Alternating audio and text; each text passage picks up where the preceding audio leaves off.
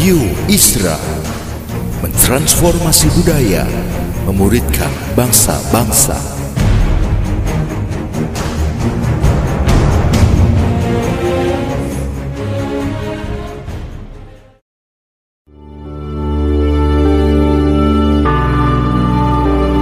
Apostolic Prophetic Messages mengungkapkan pesan dan arahan dari hati Tuhan bagi gerejanya demi menuntaskan mandat kerajaan Allah di Indonesia dan bangsa-bangsa. Selamat mendengarkan.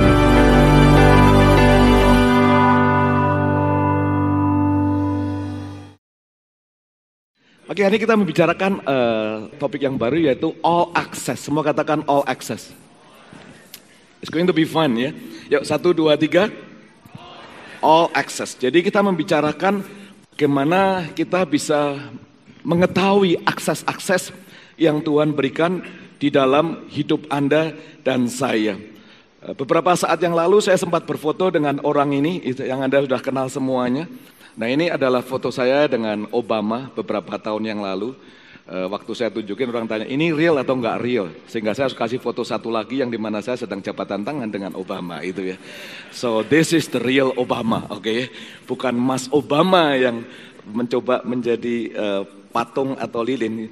Eh, dan ini satu pengalaman yang tidak bisa saya lupakan. Sudah pasti fotonya tidak terdilit. Saya print cukup besar, ada di kantor saya itu ya. Kalau dulu beberapa presiden Indonesia saya pernah salaman, itu Jokowi belum pernah foto bersama dengan dia kecuali foto di airport bersama Jokowi itu ya. Naik sepeda Jokowinya, kurang keren lah itu ya. But this one is real, alright? Nah kok bisa? Nah ini salah satu daripada akses. Akses, nggak mungkin seorang Jamie Untoro bisa berfoto sama Obama. Konon ceritanya hanya 40 orang Indonesia yang boleh berfoto sama Obama. Gak boleh lebih daripada itu. Waktunya udah ditentukan. Jadi jelas sekali, bukan masalah saya kenal Obama, saya nggak terlalu kenal itu ya. Tapi yang kenal adalah teman saya yang mengundang Obama datang ke Jakarta. Dia yang menghost Obama, lalu teman saya mengeteks, lalu saya tanya, katanya saya mewakili dari teman-teman yang rohani, pendeta itu. Uh, kenapa saya di antara sekian ribu pendeta di Jakarta? Tidak ada lain, tidak ada bukan oleh karena saya kenal dengan yang mengundang Obama ini teman saya baik. Saya Bible study dengan dia almost every month. Saya udah kenal beliau hampir uh, 30 tahun, itu dia udah kenal saya dengan baik. Anak-anaknya kalau menikah saya yang memberkati. Oleh karena saya kenal sama dia, saya diberikan akses untuk bisa berfoto sama Obama. Yang lain 40 orang itu top-top termasuk menteri ngantrinya dua setengah jam. Harus datang di tempat itu ngantri betul itu ya. Pak Soden ada di sana itu ya. Pak Soden minta sama boleh nggak saya foto sama Obama. Saya ngomong Den nggak usah lah, you foto sama gua aja itu ya. Uh, time to time saya selalu ngajak tim saya kalau bisa foto kenapa enggak. Tapi dibatasin. Pastor Daniel pikirnya dia kenal juga dengan orang itu, dia datang dua jam lebih pagi, siapa tahu dia sudah bisa foto sama Obama sebelum saya datang, sehingga dia mau trik saya, gua juga foto sama Obama. But Obama tidak datang dua jam sebelum itu. Obama datang dua menit sebelum acara foto, itu ya. Pastor Dan salah aksesnya. Ya kan, dia datang. Pastor Jimmy di mana? Don't worry Dan, gua udah tanya dia, Obama belum di sana. 40 orang itu ngantri semuanya, nggak peduli mereka menteri, top leader semuanya, beberapa adalah gubernur. Saya datangnya pas dua menit sebelumnya. Itu bukan bukan bukan saya yang ngejar-ngejar, PIC-nya mengejar. Pak Jimmy ada di mana? You know the whole games adalah akses. Kalau kita punya akses, hidup itu lumayan mudah. Nah Tuhan memberikan 8.600 janji-janjinya. Last month kita membicarakan His Speak. Dia berbicara ada kurang lebih 8.000 sekian janji-janji Allah dalam firmannya. How do you get the access? Gimana kita bisa mengalami janji-janji itu dalam hidup Anda? Sehingga Anda tidak sekedar datang hari Minggu mencatat firman, pulang, you don't get anything. Setiap orang memerlukan akses itu sih dalam hidup ini. Masuk rumah, Anda perlu akses. Naik mobil, Anda perlu akses kunci. Mau komputer on, semuanya ada passwordnya. Everything is all access. Nah Tuhan juga memberikan akses itu bagi Anda dan saya. Kitab Ibrani pasal yang keempat ayat 4 sampai 16 dikatakan, karena kita sekarang mempunyai imam besar agung yang telah melintasi semua langit, yaitu Yesus anak Allah. Baiklah kita teguh berpegang pada pengakuan iman kita. Sebab imam besar yang kita punya bukanlah imam besar yang tidak dapat turut merasakan kelemahan-kelemahan kita. Sebaiknya sama dengan kita, ia telah dicobai, hanya tidak berbuat dosa. Sebab itu, marilah kita dengan penuh keberanian menghampiri tahta kasih karunia supaya kita menerima rahmat dan menemukan kasih karunia untuk mendapatkan pertolongan kita pada waktunya. Now, semua katakan now. Now that we know, sekarang kita tahu nih. Now that we know what we have. What we have. Now we know what we have. Jesus, semua katakan Jesus. Yang percaya katakan amin. Sekarang kita tahu apa yang kita punyai yaitu apa? Lah ngomongnya kak lo. Sekarang Anda dan saya harus tahu bahwa Anda punya siapa? Jesus. Who is he? This great high priest, imam besar with ready access to God. Dia punya akses kepada Allah Beyond Obama. Beyond semua presiden. Beyond tidak ada siapa pun yang dielu-elukan, dipuji-puji setiap minggu. Mau bintang film siapa pun paling satu momen. Tapi the God that we believe itu dielu-elukan miliatan orang. So, Jesus ini this great high priest with ready, semua katakan ready Ready access. Satu, dua, tiga. Bukan besok, is ready. Now is ready. Let's not let it slip through our finger. Jangan sampai kelewatan hanya tangan kita ini kelewatan gitu. We don't have a priest who is out of touch with our reality. Imam besar kita ini down to earth. Enggak cuman sekedar gitu aja ambang-ambang down to earth. He's been through weakness and testing, experience it all, all but the sin. Imam besar kita, siapa imam besar kita? Jesus. Dia telah melewati segala kelemahan, ujian, semua dah dialami kecuali dosa. So let's walk right up to him and get what he is so ready to give. Ayo kita jalan kepada dia mendapatkan yang dia siap untuk memberikan. Apa yang dia siap untuk memberikan? Come on. Ayat 14. Dia siap untuk memberikan apa? Akses, semua katakan akses. Dasyat akses. Take the mercy, accept the help. Kalau kamu nggak punya akses, oleh karena kamu terlalu S-O-M-B-O-N-G. Sombong atau kamu arogan. You either prideful atau apa? Arogan. Gak mau accept help. Gak mau dapat ambil kasih karunia.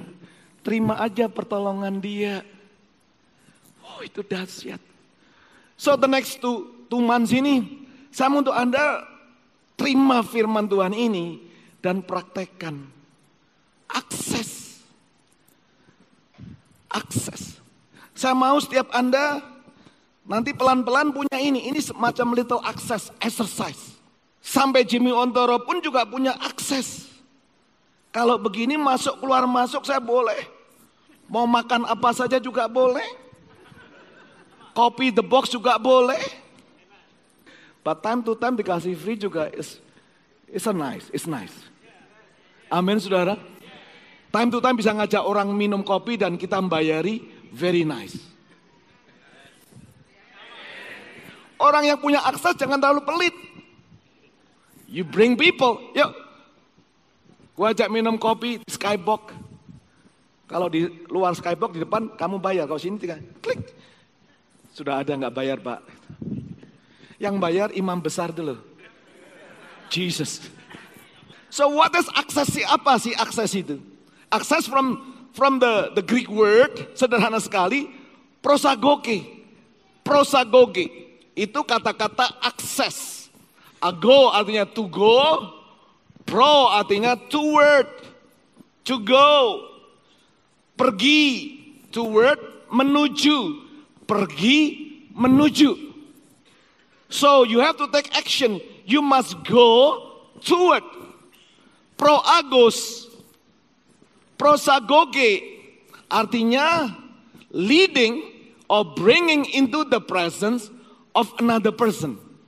So pada waktu tadi Yesus ngomong bahwa aku punya akses, dia katakan aku punya prosagoge, I will bring you Yesus bersama dengan Anda dia sebagai imam besar, aku bawa untuk kamu masuk dalam hadirat dari Bapakku di surga itu. Itu dahsyat Pak. Wow luar biasa. Dibawa oleh imam besar kita, dipimpin into the presence of Almighty God. Itu akses yang luar biasa. Ada amin teman-teman.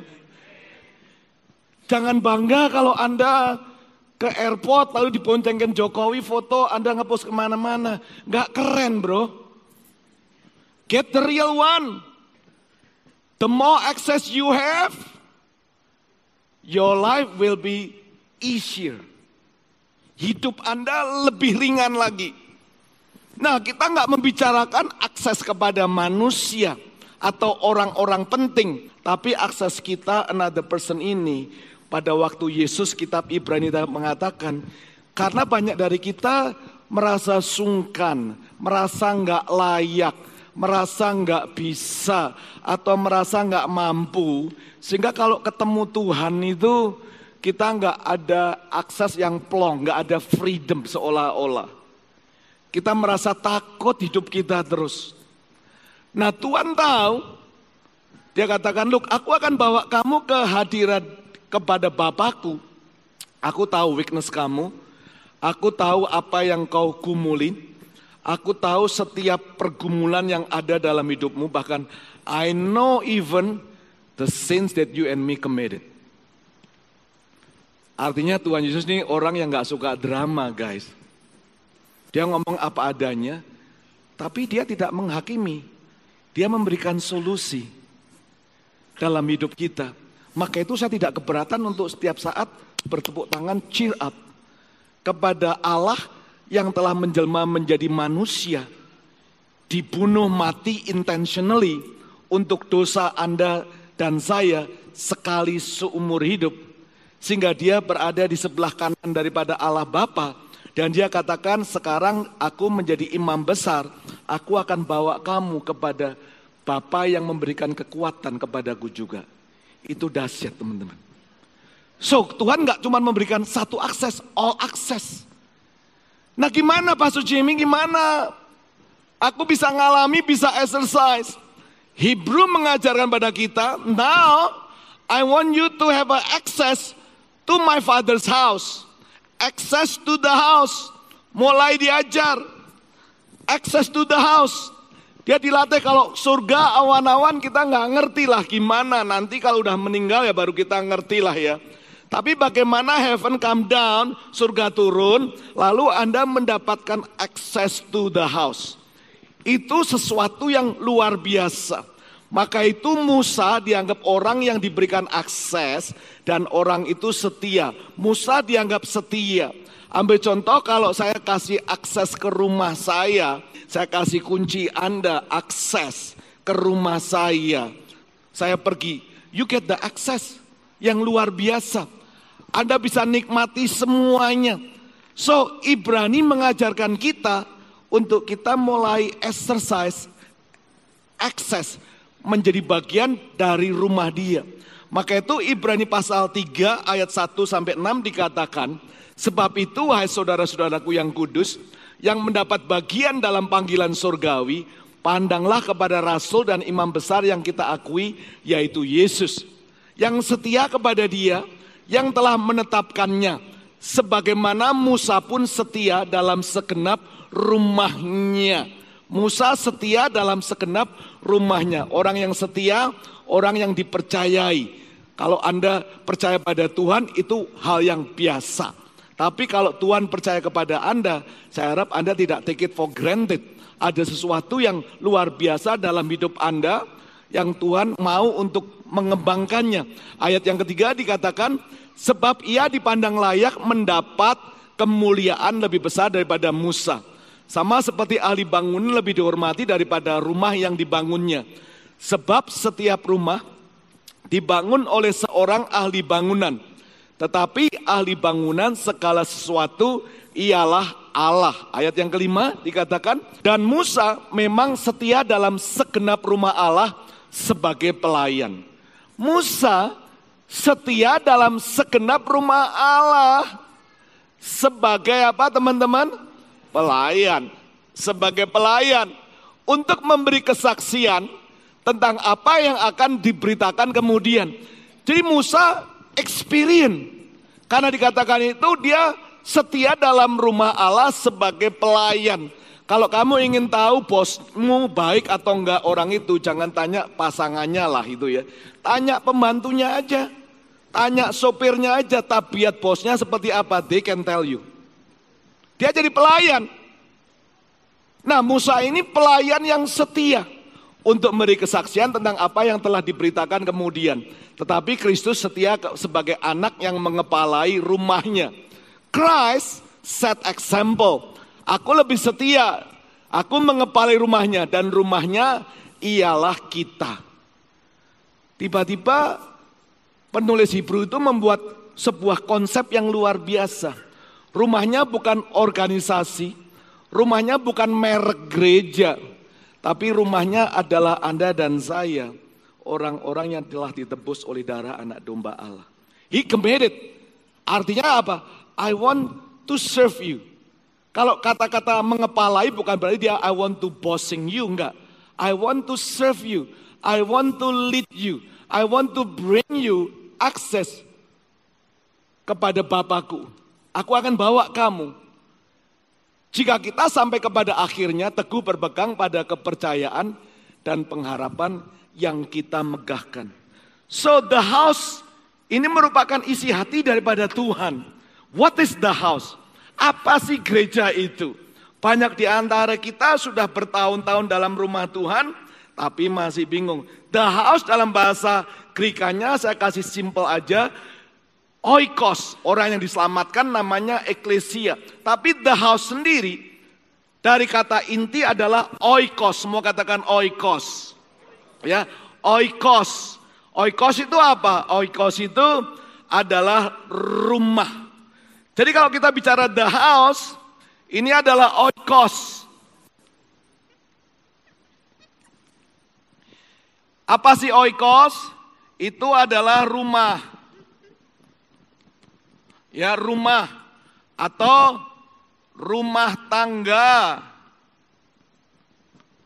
Bukan rumah yang banyak tangganya, ngerti kan ya? Itu kita ada suami, istri, anak-anak, atau rumah Allah. Kurang lebih begitulah itu ya. Jadi kalau kita ngelihat rumah itu adalah oikos. Rumah, rumah tangga, rumah Allah. Jadi akses yang Tuhan berikan kepada Anda dan saya mengajak untuk kita punya budaya bahwa kamu ada di rumah. Ada di rumah. Ada di rumah tangganya. Ada di rumah Allah di dalam spiritual lebih besar lagi. Oikos. Cuman banyak orang Kristen menganggap rumahnya itu bukan oikos. Menganggap gerejanya bukan oikos. Banyak orang Kristen menganggap gerejanya seperti pompa bensin. Gua punya mobil, gua perlu uh, gasolin, gua ke pompa bensin, buka dedet, kasih gitu dilayani orangnya berapa mbak penuh atau berapa pak penuh, lalu kita kabur. Kita pikir gereja seperti pompa bensin. Setiap minggu gua perlu diisi rohani saya. Saya datang ke gereja supaya apa? Supaya gua dikasih bensin rohani. Tak tak tak, tak kasih pujiannya jami, khotbahnya jami, lalu pulang. Udah gitu aja. Jadi I come to the church, aku berada di oikos supaya aku diberkati. Udah, dia nggak ngerti konsep oikos itu. Padahal akses Tuhan itu untuk Anda boleh masuk dalam rumahnya, oikos. Atau ada yang zaman modern ini gereja itu ya seperti supermarket, one stop answer. Kebutuhan anak saya dilihat, ada ada diapers enggak, ada makanan baby enggak, ada tempat pakaian-pakaian olahraga enggak. Bila perlu sekarang uh, supermarket juga ada restorannya, gabung semuanya, just one stop. Gua ke sana, kebutuhan saya suami, ada, istri ada, eh, pokoknya ngelihat semuanya. Di gereja itu ada enggak? Dari kidsnya bagus enggak? Oh karena kidsnya bagus, maka itu gua ke situ. That's the language. Itu bahasanya. Oh karena pujiannya enak, karena gua dulu uh, suka nyanyi, aku suka di situ. That's the language. Oh karena gua kenal uh, sama O dan A dan sebagainya, besan saya ngajak, ya gua ke situ. That's the language. Intinya apa? That place memenuhi kebutuhan saya bersama keluarga saya enggak? Kalau enggak, ya gua check out, cari pompa bensin lain, cari supermarket lain. Ada yang mau gua lebih cari supermarket yang deket rumah saya. Ada gua cari supermarket yang lebih modern. Ada lelucuannya, ada entertainmentnya. The whole things, mereka tidak tahu bahwa ini adalah oikos. Maka itu banyak di antara kita missing. Maka itu kita bingung kalau hari Minggu ini siapa dilayani dan siapa yang melayani. We all confused. Kalau kita mengerti oikos, itu akan menolong Anda dan saya untuk berperilaku yang berbeda. Untuk mempunyai budaya yang berbeda. Karena oikos ini rumah membicarakan culture, budaya. Nah, oikos Tuhan memberikan akses kepada oikos Anda. Tuhan mau oikos ini sebenarnya dari kata komunitas dalam bahasa Latinnya komunitas. Ini sebenarnya oikos ini membuat Anda semuanya bisa membentuk sebuah komunitas. Dari kata kom and then monus. Kom membicarakan bersama, saya bersama, lalu Monus membicarakan pemberian.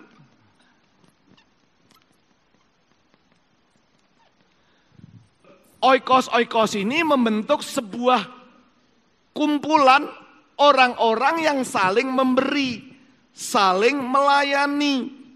Ini oikos. Ini kedahsyatannya.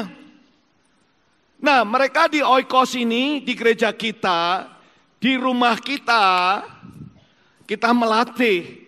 Di rumah saya, saya melatih Stacy, anak saya, behavior, manner. Kalau ada teman saya, jangan hi, bye. Stace, mereka bukan temen lu, itu teman papa mama. Kalau ada teman papa, mama, yuk pulang dari sekolah, datang, nyalamin dulu. Om, tante, thank you for coming. Uh, sebentar satu menit, jangan satu jam di situ. Itu bukan temenmu. Itu. It's just the culture, budaya. Nah, in the spiritual house di Oikos, ini juga ada. Maka itu gambar-gambar itu adalah gambar-gambar sebagian daripada anak-anak Anda di TY. Itu mereka dilatih Let me name it beberapa saja tim. Itu anaknya dari Master King King dan Mrs. Helen. Pendiam sih, tapi oleh Pastor Aaron dilatih untuk menjadi oikos-oikos saling memberi. Orang yang diam bisa menjadi I care leaders di TYC. Gak cuma itu aja, tim bisa menjadi fotografer, Aston, banyak lagi itu anak daripada Honggo, Catherine, menjadi eye care leaders, bisa menjelatih, bisa seperti Pastor Evan, service leader assistant. Gimana kalau di lantai lima itu ibadahnya diatur. Ini semuanya luar biasa. Come on, beri tepuk tangan untuk TY kita. Are you here all the TY? Saya nggak tahu, ada nggak nama-nama yang saya sebutkan itu ya. Saya nggak tahu, Eden, Tamara, uh, Renis, Aston, Tim, dan sebagainya. Banyak sekali nih teman-teman. Mereka dilatih pada waktu mereka sudah masuk kids, lalu di TY, di lantai lima diproses itu supaya mereka bisa menjadi leaders, bisa mengenal house-nya. Nah kalau Anda dan saya sebagai bapak rohani ya you don't act like this TY, it's little bit problem.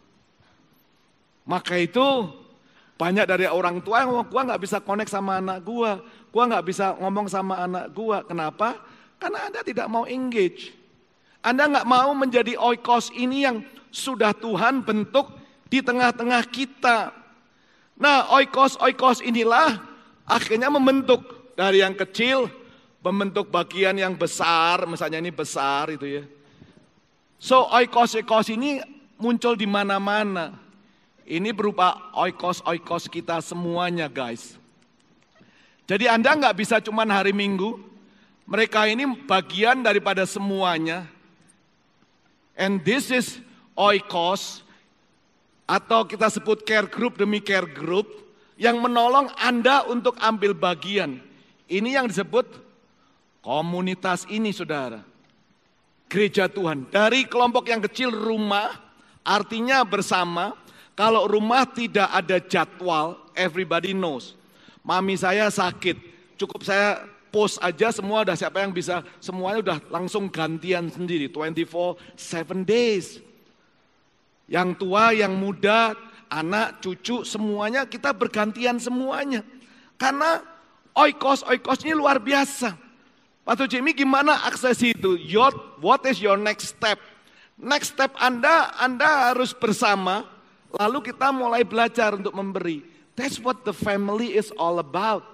Itu adalah keluarga kita. Saya nggak pernah ngajari istri saya untuk memberi sesuatu kepada saya. Kalau saya sakit, dia langsung semalam kamu harus minum ini, ini, ini, ini. I don't have to ask. Kalau saya sakit nih misalnya ya, Istri saya ngomong biasa kamu sakit melulu. Berarti saya nggak engage. Berarti hubungan saya sama istri saya itu nggak nyetrum. Berarti saya mencintai dia kurang pada saat itu. Ya kan? Tapi nggak demikian lah ya. Karena istri saya, saya udah menikah lebih daripada 30 tahun. Jadi saya batuk aja dia udah tahu. Punya istri juga harus begitu. Suami batuk, istri tahu. Istri nggak usah batuk, suami lebih tahu. Haleluya. It's a komunitas. Komunitas. What is your next step? Maka itu bukan masalah kampanye I care. Anda nggak bisa cuman di rumah minta dilayani kalau so ini pompa bensin, ini supermarket. Tapi kita berada bersama-sama untuk berada di dalam oikos ini sebuah kumpulan orang-orang yang melayani. Tidak ada yang kecil dalam pelayanan pada Allah, nggak ada yang kecil. Semua pelayanan sama guys. Tidak ada yang kecil dalam pelayanan kepada Allah. Walaupun mereka tiwai, kecil sudah menjadi ushers. Nah masa yang suruh melayani anak-anak kita terus kita nggak mau melayani. So I want you to watch this video, what's happened di dalam kehidupan beberapa orang yang ada di tengah-tengah kita. Let's watch this video. ちは私の名前は成瀬あずみです IFGS Kids Salvini で教えています Hai, nama aku Aldi, volunteer di IFJ Beleza.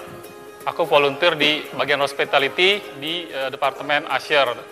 Hospitality itu ada tiga uh, departemen, yaitu ada Asher, ada iCafe, dan juga Escort. There are three classes in IFJ Kids, uh, nursery and little and mighty class. I'm an assistant teacher at Mighty class, and because all curriculum is in uh, Bahasa Indonesia, so I have to translate into English and English to Japanese, and there are so many things to prepare. Nah, di bagian asyir itu minggu jam 7.30 kami sudah berkumpul untuk preparasi uh, amplop persembahan dan juga bulletin uh, DC Our Church, kemudian juga mempersiapkan juga uh, paket-paket uh, jiwa baru, make sure bahwa ya kursi-kursi udah rapi, tertata, udah siap, 845 udah mulai uh, ready untuk uh, melayani gitu. Because my job is a teacher, so I really like kids, I really like teaching. Especially I like the moment at IFGF Kids Salvini that uh, the you know kids realize, oh, God actually loves us. God is here with us. That's why I chose to uh, do a ministry in IFGF Kids Salvini. And I'm such an honor to be a teacher and to teach future generations. Tentu aja ya pelayanan itu nggak selamanya selalu kayak La Bell semuanya kayaknya mulus-mulus aja gitu. Kadang-kadang ada tantangan, mungkin juga kadang-kadang bisa ada gesekan, tapi aku merasa bahwa melayani itu adalah suatu privilege gitu, suatu kehormatan yang bisa memberikan uh, sesuatu untuk Tuhan yang sangat mengasihi saya itu bagian yang mungkin bisa sedikit yang bisa saya lakukan untuk Tuhan gitu loh. Selain untuk Tuhan juga bisa jadi berkat buat buat jemaat gitu yang ada. Jadi ya itu yang menguatkan saya. Jadi kadang-kadang kalau mungkin lagi capek juga, mungkin juga kadang-kadang juga lagi ada kesal-kesal juga gitu, ya bisa jadi hilang gitu karena ingat itu. Jadi kalau buat yang merasa Tuhan panggil untuk melayani tapi masih ragu-ragu karena nggak tahu mau yang mana, mungkin nggak tahu juga skill apa. Di tanggal 3 dan 10 Maret ada ministry fair. Yang penting ikut aja dulu. Ikut aja dulu. Masa sangka semio. Arigatou gozaimasu. Yang penting apa guys? Yang penting apa? Ikut aja dulu. Yang penting apa? Yang penting apa? Ikut aja dulu itu ya. Ini penting sekali. You know kalau Anda ingin bahagia, kalau Anda ingin bahagia satu jam, Ya tidurlah. Kalau ingin bahagia satu hari, pergi mancing sono. Kalau ingin bahagia satu tahun, terima warisan. Kalau ingin bahagia seumur hidup, tolonglah orang lain. That should be in our culture. That should be the oikos, oikos, tolonglah orang lain. That's my heart. It's not just a job, enggak. There's no job in oikos, there's no job. Yang ada adalah pelayanan. It's a ministry. Don Ritchie mendapat penghargaan sebagai warga negara terbaik tahun 2010. Local Hero Award for Australia 2011. Don bersama istrinya Moya, dia punya rumah di ketinggian tebing di rumah tebing di Sydney. Daerah itu dikenal sebagai daerah suicidal daerah di mana orang-orang mau bunuh diri karena rumahnya di tebing itu lalu orang sudah bunuh diri. This is true story.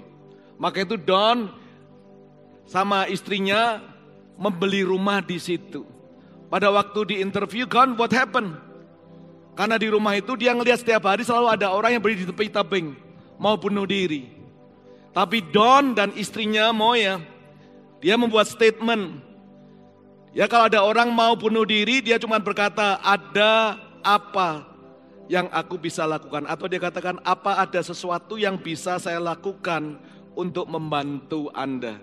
Anything I can do to help you.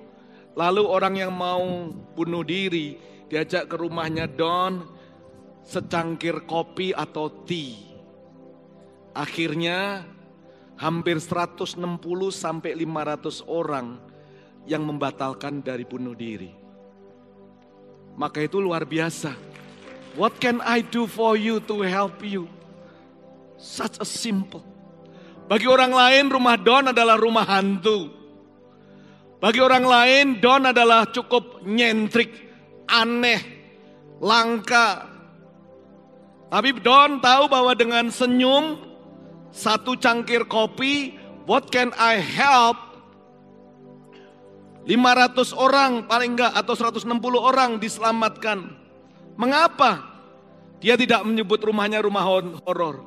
Karena bagi Don and Moya Ricci, tempat dia adalah a place of calling. That's bagi Don. This is my place of calling. Ini tempat di mana aku memenuhi panggilanku. Tempat di mana aku terpanggil untuk berbuat sesuatu. Pagi ini saya ingin mengetuk, I'm talking to your heart, not to your brain. I'm not talking to your wallet, I'm talking to your heart. Anda mau dikenal orang lain seperti apa sih dalam hidup Anda ini? I'm not begging, I'm just knocking your heart. Untuk Anda bisa tahu what is a place of my calling in this oikos. Oh namanya si IFGF is the house, we have to do what we have to do. Kalau enggak, enggak dapat izin. What is the place of my calling in AFGF ini? Jangan bangga karena kamu udah 20 tahun di sini and you do nothing. This is your home. Jangan bangga Anda telah melakukan dulu. Now? Waktu kamu jadi anak, kamu dilayani orang lain. Kamu jadi orang tua, kamu melayani anak-anak kamu. Kamu ntar jadi opa oma, kamu melayani anak kamu dan cucu kamu. That should be a pride yang harus kita ambil. Main saya nyuapin mami saya, mami saya mau disuapin cuma hanya dengan saya. Saya nggak tahu itu ya. Main depan mereka saya suapin, yang lain nggak bisa. Ya nyuapin lima sendok butuh satu jam setengah. Kadang-kadang dibentak-bentak. Tapi saya ngomong dulu saya kecil dia nyuapin saya. Bukan my responsibility sih. Enggak. It's my calling to feed my mom also. Jangan jadikan oikos ini pompa bensin dong. Jangan jadikan gereja kita supermarket dong. Gereja kita adalah komunitas, mau katakan komunitas. Kom and monus, aku bersama untuk memberi pelayanan kepada anggota keluargaku sendiri. Ini experience latihan kita untuk kita mendapatkan the full access itu loh. Is in the house. Musa mengatakan aku setia di rumahnya. Anda jangan melayani oleh karena disuruh PJO atau pastor-pastor kita. Enggak. Karena tadi Alkitab sudah mengatakan Ibrani 4. Dia yang mengepalai rumah ini. Yesus dia melihat Anda dan saya. That's why termasuk saya pun nggak boleh jabatan saya. That's my to volunteer. I want to be part of the house. What is your next step? Join kecil-kecil. I care, I care. And then Anda serving apa? Itu. What can you do? What is your place of calling? Saya dulu pergi ke gereja berpikir apa yang bisa saya dapatkan. Sekarang saya bertanya apa yang bisa saya berikan. Ada amin teman-teman? Nanti di bawah, there's so many di kartu Anda, itu hospitality, the box, creative event, praise, uh, generation, banyak sekali. Bukan masalah heboh enggak. Everyone, imagine kalau ratusan orang ini mulai punya kartu ini. Tempat ini nanti akan kebaktian kedua, ketiga, keempat. We just want to serve people. Kalau dalam udah dilain semuanya keluar nanti sampai mall sampai di mana-mana the whole city yang Tuhan percayakan kepada kita. Yang percaya katakan amin. Anda dibayar untuk sebuah karir, tapi Anda diciptakan untuk sebuah panggilan. Wah itu luar biasa. Amin saudara.